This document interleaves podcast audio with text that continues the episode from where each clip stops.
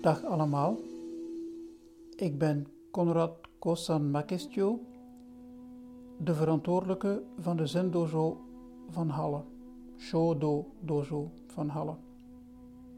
Ik heb goesting om uh, wat te experimenteren met podcasts, dus audio-onderricht te geven, omdat ik geloof, of ik hoop, dat ik hiermee een iets breder publiek kan bereiken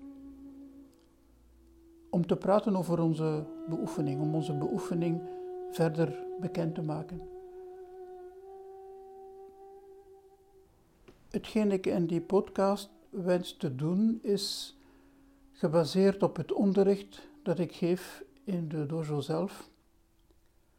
En om te beginnen zullen we nu de Hokyo Zanmai onder de loep nemen. Dat is een klassiek zen-gedicht van meester Tozan Ryokai. Die zullen we analyseren en ontleden.